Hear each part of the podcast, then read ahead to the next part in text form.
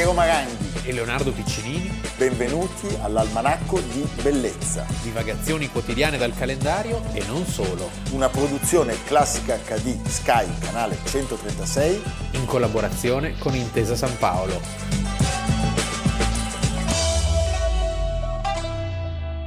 27 febbraio 2021, Almanacco di Bellezza. Come l'hai detto solennemente. Hai visto? Perché il 27, un numero, il club dei 27, sono le opere di Verdi. O il numero degli anni della signorina Silvani quando dà i soldi a Fantozzi e lui dice ma pensavo ne avesse 17. Lo giochi sul 27, il numero dei miei anni. Ma io, scusi, ma pensavo che lei ne avesse 12. Va bene, siamo due cialtroni. Due e noi il 27 di febbraio iniziamo la nostra puntata dell'almanacco parlando invece di un personaggio molto serio, molto importante, una de- di quelle figure che... Una meteora. Esatto. Rara avis. Rara meteora che è mancata al nostro paese. Per farvi capire l'argomento, però ci rivolgiamo ancora una volta a un comico.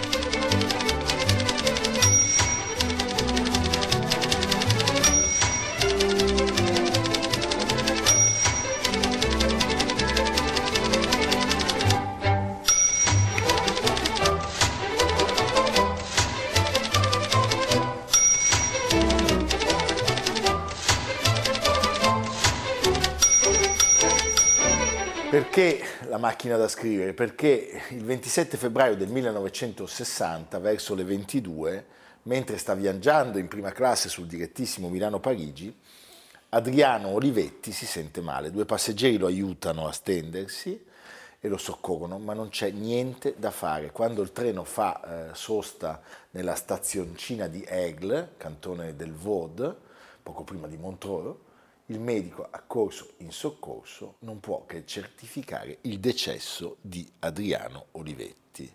Era giovane. Aveva solo 59 anni, era figlio di Camillo. E aveva lasciato un segno nella cultura italiana, nella cultura industriale, la cultura d'azienda, realizzando quella che lui chiamava l'utopia concreta. Cioè eh, a Ivrea era sorto un piccolo, straordinario stato sociale che non aveva paragoni né con quello che era successo prima né con quello poi che è successo dopo. E se posso dire, cioè la grettezza proverbiale dei capitani d'industria italiani, che è senza limiti e confini, soprattutto di quelli che sono noti, eh? perché io non sto dicendo che gli imprenditori italiani siano tutti così, no, no, certo. ma quelli che riempiono le pagine dei giornali sono veramente camminano eretti da una generazione. Se gli due. togli gli uffici stampa. È una cosa spaventosa. La grettezza, anche quelli celebratissimi, non faccio noi per la loro eleganza, per il loro bontà. E Adriano Olivetti è stato un personaggio pazzesco, ma lo è stato realmente, lo è stato concretamente. Con dei gesti che non sono forse neanche troppo conosciuti nella loro importanza. Il suo slogan era compito della fabbrica e diffondere bellezza attorno a sé. E per bellezza non si intendeva solo bellezza estetica che certamente c'era, perché ricorderemo grandi architetti, grandi figure della cultura ruotavano intorno all'Olivetti, ma proprio dal punto di vista imprenditoriale gli utili venivano redistribuiti solo in parte agli azionisti e in parte andavano a case per lavoratori, asili nido, colonie, ambulatori, biblioteche, mostre, servizi certo. sociali, cioè era qualcosa di incredibile. Lui era un ingegnere assai eclettico, giovanissimo aveva iniziato a lavorare per l'azienda fondata dal padre nel 1908 ed era divenuto direttore generale, macchine da scrivere, ma non solo, evidentemente, e poi nel 1938, quindi all'età di 38 anni, era diventato il presidente. Era antifascista, intellettuale, era un politico, era un urbanista. Ebreo, costretto a, all'esilio durante, durante il, la Repubblica Sociale. Ed era una persona di uno spessore morale e di un'inventiva vulcanica. Poi l'insieme di queste due cose lo rende ancora più speciale, secondo me. Cioè, lui partendo dall'esempio della propria fabbrica, immaginava una riforma generale certo. del paese Cioè la fabbrica non era soltanto un modello per chi ci lavorava, ma aveva il telos di essere in qualche modo... Non c'è dubbio, infatti lui interviene anche in episodi molto importanti che erano estranei al suo sistema di riferimento, ad esempio nel caso di Matera quando vengono costruiti questi villaggi satellite dell'antica città in cui la popolazione che viveva prima nelle grotte viene portata, eh, lui contribuisce alla realizzazione di alcuni di questi nuovi insediamenti. Sì. Quindi era tutto votato alla modernità, al progresso, all'istruzione, alla cultura, al miglioramento della società. Sì, e lasciami dire, era votato soprattutto al nobilissimo pensiero che il capitalismo non si risolvesse solo nel profitto e questo lo trovo veramente eccezionale. Eh, vorrei ricordare che l'assistenza medica all'Olivetti era pari o forse meglio a quella che si ebbe anni dopo quando nacque in Italia il Servizio Sanitario Nazionale. L'Olivetti anticipò questa cosa di almeno vent'anni. Poi, altra cosa straordinaria, c'era un consiglio di gestione dal 1948 sì, sì. e questo consiglio di gestione era composto da rappresentanti dell'azienda e dei lavoratori. Quindi eh, il sistema, il rapporto tra azienda e lavoratori non, era, non aveva un carattere paternalistico, so, Crespi Dadda, sì, no? certo. cioè, dove c'era il Short Paron che, che, dava i soldi per costruire l'asilo, eh. Ma gli stessi lavoratori avevano un loro rappresentante all'interno di questo consiglio.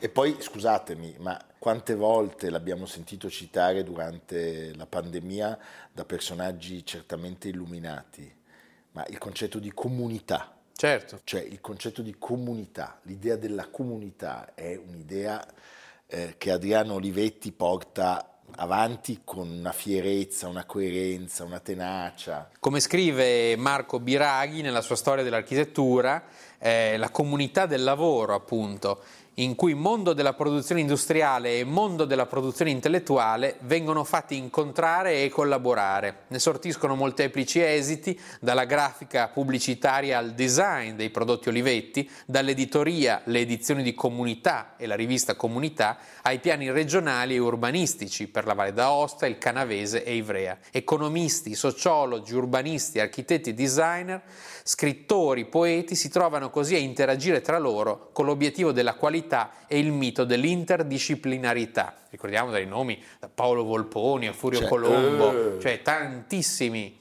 No, bellissimo, bellissimo. E poi sai cosa? Quando incontravi queste persone, o quando le incontri ancora adesso, cioè tutti quelli che hanno avuto a che fare con quel mondo, c'è proprio un senso di appartenenza molto Beh, forte. Anche perché è una cosa che poi non si è più ripetuta. Non c'è più stata, no. E questo è un peccato. Peccatissimo. Ed è, secondo me è anche una figura che in questo senso viene poco ricordata, di là dei luoghi comuni, cioè quando uno vuole riempirsi la bocca si parla di Olivetti, ma nessuno in realtà sì, conosce sì. profondamente questo fenomeno e saprebbe, sarebbe in grado oggi di riattualizzarlo soprattutto, certo. perché il fenomeno in sé è sempre utile da ricordare se lo si imita in qualche certo. modo. Tra l'altro tu hai parlato dell'architettura, i nomi degli architetti coinvolti da lui, dai BBPR a Gabetti e Isola, passando per Zanuso e, e ancora Figini, Pollini, Carlo Scarpa. E anche in questo il caso di Ivrea è molto interessante, isola dell'architettura moderna, in cui accanto alle opere realizzate da Figini e Pollini, asilo nido, case per impiegati, centro servizi sociali, sorgono il centro studi esperienze Olivetti di Edoardo Vittoria, la mensa aziendale di Ignazio Gardella, la sede sociale direzione Olivetti, le case a schiera, la scuola elementare di Quaroni, l'asilo nido di Ridolfi, quindi strutture a servizio della comunità. Certo e ci sono signore cresciute, oggi signore, cresciute in quegli asili nido che ricordano la bellezza di essere in questi spazi pieni di luce, perché l'architettura... A Talponia. E poi c'è Talponia che è una meraviglia di Gabetti e Isola. Noi sappiamo che poi la fine dell'Olivetti è una fine ingloriosa, perché dopo varie crisi e l'ingresso di un tipico imprenditore non capace ma bravissimo a gestire la stampa, Carlo De Benedetti, cioè uno che ha fatto saltare per aria un'infinità di aziende. Ma, avendo... ma ne è sempre uscito benissimo. Beh, a Repubblica, sai e che poi dà lezioni a tutti. Tutti. A tutti. Sì, anche con un giornale Sì, appunto, adesso. eh, sì. eh. L'Olivetti ha fatto una fine ingloriosa, poi è passata a Colanino, Colanino l'ha utilizzata per fare la scalata alla Telecom e poi sappiamo tutto quello che è successo. forse- Oggi è un ricordo. Dobbiamo essere onesti, forse non saremmo mai riusciti a sostenere il passo dell'IBM, della Microsoft, Beh, però- dei grandi colossi, però Imperò per upperi. Senti Leonardo, eh, invece di concludere con una nota amara, mi piace mh, offrire un contributo in cui c'è il campionato italiano di dattilografia e ci, e ci viene, come dire, spontaneamente un'era geologica. geologica, però parlare della lettera 22, che è una macchina da scrivere stupenda, bellissima. Lido di Viareggio non orchestrine quest'oggi, ma quella musica della vita moderna che è il martellare delle macchine da scrivere. Le datilografe sciolgono le falangi per una gara ed è il mare stavolta a tentarle ai suoi casti salutari abbracci. Al casino si svolge la grande prova, un via da competizione sportiva. Dieci minuti di dettatura e si vedrà quale delle concorrenti riuscirà ad imprigionare sul foglio il maggior numero di parole.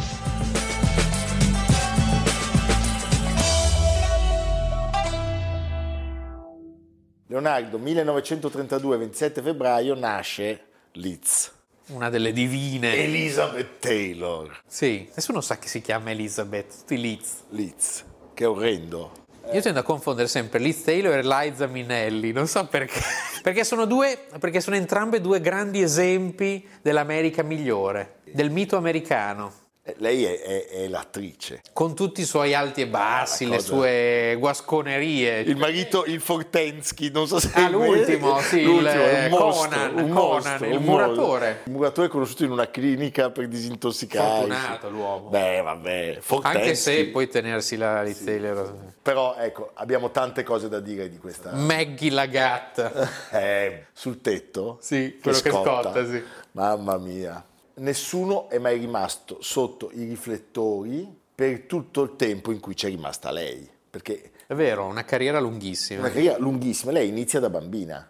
E poi di solito i bambini finiscono in malora o decidono di fare un'altra O in cosa. terapia. O in terapia. Cioè, o fanno, lo, o fanno lo zio Fester, come il povero Jackie Cogan, il bambino del monello. Oppure fanno gli ambasciatori, Shirley Temple. Mentre lei... Mamma ho perso l'aereo, che fine ha fatto? Beh, tutte le droghe del mondo, tutte le droghe non l'ha mondo. più ritrovato l'aereo. Allora, lei diventa famosa all'età di 11 anni, durante la guerra, con Torna a casa Lessi. Pensa. C'è già lei. Che faceva Alessi, no? Poi c'è Gran Premio. A 17 anni fa Piccole donne, 1949. Poi Era un inglese, ricor- ricordiamo, Certo. nasce a Londra Nasce nel a Londra. 1932. Poi scusami, È sempre un vantaggio nascere a Londra. Sì. Se sei di lingua inglese, poi è il massimo. poi fa con Spencer Tracy Il padre della sposa. È un film pazzesco. Pazzesco. Più bel film con Spencer Tracy. Spencer Io da Tracy. bambino lo, lo- lo vedevo con una eh, Sì, infinita gioia. inquietante, un film inquietante. Perché? Beh, perché c'è tutta quell'ansia della piccola borghesia media americana, no? Certo. Che poi viene presa in giro da Minnelli. famosa. E poi i mariti. Oltre ai film potremmo citare i mariti. Le- Lei si è sposata sette volte. Io ho in questo momento davanti a me l'immagine del panfilo di Tito, Ah no, di Tito. vestito di bianco, orrendo, con sopra Liz Taylor e Richard Barton, dove anche Richard Barton ha delle scarpe con delle fibbie improbabili. Lei invece ha in mente una foto. Alle isole Cornati, dove c'era anche un lager, però loro non lo vedevano. non lo vedevano. Sì. Io posso invece controbattere con una, una foto degna dell'almanacco di bellezza, e cioè Gianandrea Gavazzeni e Franco Zeffirelli con Liz Taylor e Richard Barton alla prima della Ida, mondo. E guarda con che occhi Gavazzeni guarda la Taylor. Eh, Eh? È come un giaguaro che azzanna la preda. Eh? Fantastico. Allora, lei è, è seconda soltanto a Zazà Gabor, perché Zazà già Gabor Miss Ungheria. si è sposata nove volte, Ah, mentre, mentre Liz solo, solo sette. Però tu non ricordi dei film con Zazà Gabor, a parte l'infernale Quinlan, Ah, vero, dove fa una particina. Però tutti ricordano il nome. Sì, beh, Zazà Gabor. Chi potrà essere questa donna? Chi potrà essere?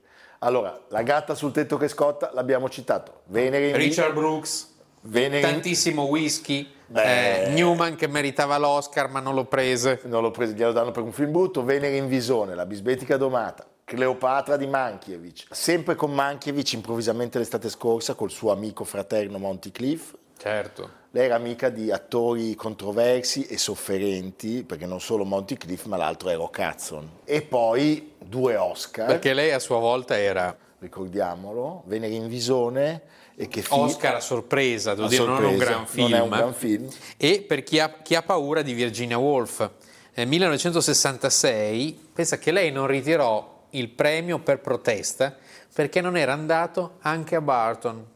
Che carina, no, sì. mai capito. Capito? I am Marcus Antonius, I know who you are. What are you at the moment? envoy of Rome, proconsul of all the Roman Empire to the east of Italy, An impressive title. worthy perhaps of a private audience. Without a treaty of alliance with Egypt, you could not hold the territories under your command. True? Possibly, Then, Lord Antony, you come before me as a suppliant. if you choose to regard me as such. I do. You will therefore assume the position of a suppliant before this throne. You will kneel I will what? on your knees. Beh, Cleopatra è il film che mandò in rovina la Fox, 45 milioni di dollari, e- però non un grande successo. Certamente è un film per certi versi modesto, ma ha delle parti straordinarie. L'entrata di Cleopatra a Roma è talmente roboante, talmente oltre che non lascia mai indifferenti. Quattro Oscar e appunto questo insuccesso che ebbe decretò la fine di un certo genere di film, i colossal eh, in costume. Pensa che eh, ha un record che è finito nel Guinness dei primati. Liz Taylor cambia 65 volte il proprio costume, sempre diverso, sempre più spettacolare. Pazzesco. E quando si dice Cleopatra pensi subito a lei. Nessuno sa che faccia avesse Cleopatra, No. però tutti sappiamo che faccia avesse la Cleopatra eh, Certo. di Liz Taylor. E poi ricordiamo però la tempra di questa donna, sia nell'essere così vicina a Rock Hudson quando l'AIDS l'avrebbe portato con sé e tolto da questo mondo. Sia un altro... Ma con Monty Cliff, cioè l'episodio dell'incidente è pazzesco. Cioè lei, quando Monty Cliff esce da casa di Liz Taylor dopo un party e va a schiantarsi contro un albero, lei la prima ad arrivare gli infila due dita in gola perché lui sta per soffocare e estraendo due denti che, che erano in- in- come dire, prossimi alla trachea Sì. e poi cosa fa? Arrivano i giornalisti, Tanto lei, ricordiamo quanto era alta, 1,52. quindi era come un... Sì, sì, Sarebbe stata necessaria al tragico episodio del pozzo di, di Alfredino. di Alfredino. Oppure poteva fare la suora nel film Amarcord, quella che, va, che fa scendere dall'albero in grassia come altezza. Ma lei cosa fa? Quando arrivano i fotografi dice, bene, se qualcuno di voi dovesse pubblicare una fotografia di Monti, che era sfigurato, non avrà mai più il diritto di scattare una fotografia a me. Che per un fotografo era la peggior minaccia possibile. Tutti muti, nessuno osa pubblicare niente. Sì, sì. Tutti muti, eh? grandissima devo dire. Bene, signori, è il compleanno di Liz Taylor, ricordiamola in tutta la sua bellezza, in tutto il suo splendore e chiediamo al nostro Leonardo di darci altra bellezza. Beh, allora, siccome abbiamo parlato di eh, Adriano Olivetti, Sì. due luoghi suggerisco di andare a vedere. Uno è una straordinaria fusione di paesaggio, bellezza e capacità industriale, la fabbrica Olivetti a Pozzuoli di Luigi Cosenza, che testimonia l'impegno di Adriano Olivetti per il Sud. E come ha raccontato Fulvio Irace, questo luogo cerca di individuare il luogo del comfort produttivo attraverso dispositivi tecnologici, spaziali e volumetrici, capaci di costruire un positivo equilibrio tra ambiente interno e esterno e livelli salariali più alti rispetto agli standard del mezzogiorno, eh, un luogo bellissimo, la fabbrica vista mare, poi tutti i vari mh, meravigliosi esempi in giro per il mondo, di cui ne ricordo solo uno, che è Benefai, il negozio Olivetti in piazza San Marco Piazza a San Venezia Marco, a di Venezia. Carla Scarpa, e poi l'unità residenziale Olivetti di Roberto Gabetti e Aimaro Isola, detta Talponia, Talponia. perché è mezza interrata, impostata su un lungo arco di cerchio, parzialmente interrata per sfruttare il dislivello del sito e delimitata sul lato concavo da un essenziale curtain wall. E altro luogo bellissimo, a Ivrea. Quindi andate a vedere queste testimonianze per capire il valore importante di questa unione tra arte, bellezza e industria. È mancato a questo paese. Sì. Grandissimo, grandissimo Adriano Olivetti. Bene, ci vediamo domani. A domani. Almanacco di bellezza a cura di Piero Maranghi e Leonardo Piccinini. Con Lucia Simioni, Jacopo Ghilardotti, Samantha Chiodini, Paolo Faroni, Silvia Corbetta. Realizzato da Amerigo Daveri, Domenico Catano, Valentino Puppini, Simone Manganello. Una produzione classica HD, Sky Canale 136 in collaborazione con Intesa San Paolo.